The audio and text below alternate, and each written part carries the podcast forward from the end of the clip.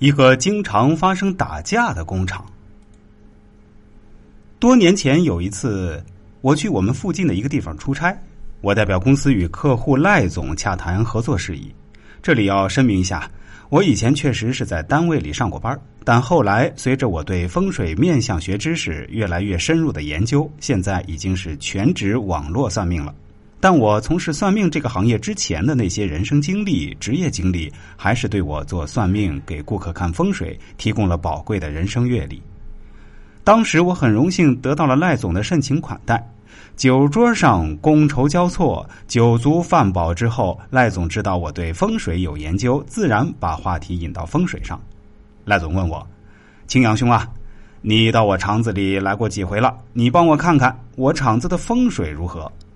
趁着喝酒的劲儿，我说：“赖总，兄弟说实话，你可别见怪。”赖总爽快的说：“直说无妨。”我说：“以风水学看，近些年你厂子生意最好的是一一一二年，一二年以后就不是很理想了。”赖总说：“哎，这几年生意确实难做，如不是青阳兄照顾点生意，还更难做。”我说：“还有一点。”赖总，你厂子的风水是破军星入局，应该会发生过打架事件吧？赖总惊讶的说：“这你也看得出来？”我说：“从风水学上看，应该会有此应试。”赖总说：“不瞒兄弟，有件事儿确实把我弄得焦头烂额，就是我们厂子扩建，新增了几亩土地。”就这几亩地，政府与村民还存在土地补偿款问题。一些村民隔三差五扛着锄头到厂子里边来闹事儿，跟厂里的保安和一些高管发生过打架事件，至今还没有处理好。这事儿啊，确实让我头疼。后来赖总向我寻求风水改变之法，我运用秘传的遮形改气风水法门，为他做了一个改风水的方案。赖总依法实施后，再也没有发生过打架事件。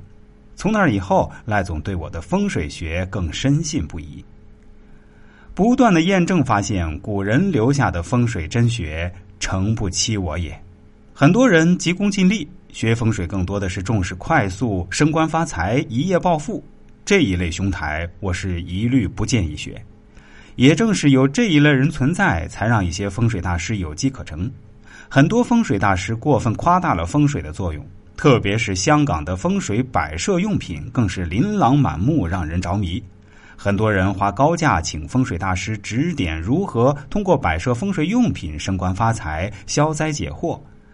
更有甚者，还搞个什么五鬼运财局，祈求横财到手、不劳而获。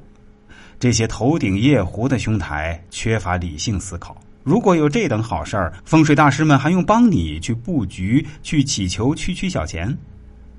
正确的观念是，好的阴阳宅风水格局能让你身体健康、精神振奋，能让你在工作事业上更有精力和激情去拼搏奋斗。你的工作效率会越来越高，更容易做出好的业绩。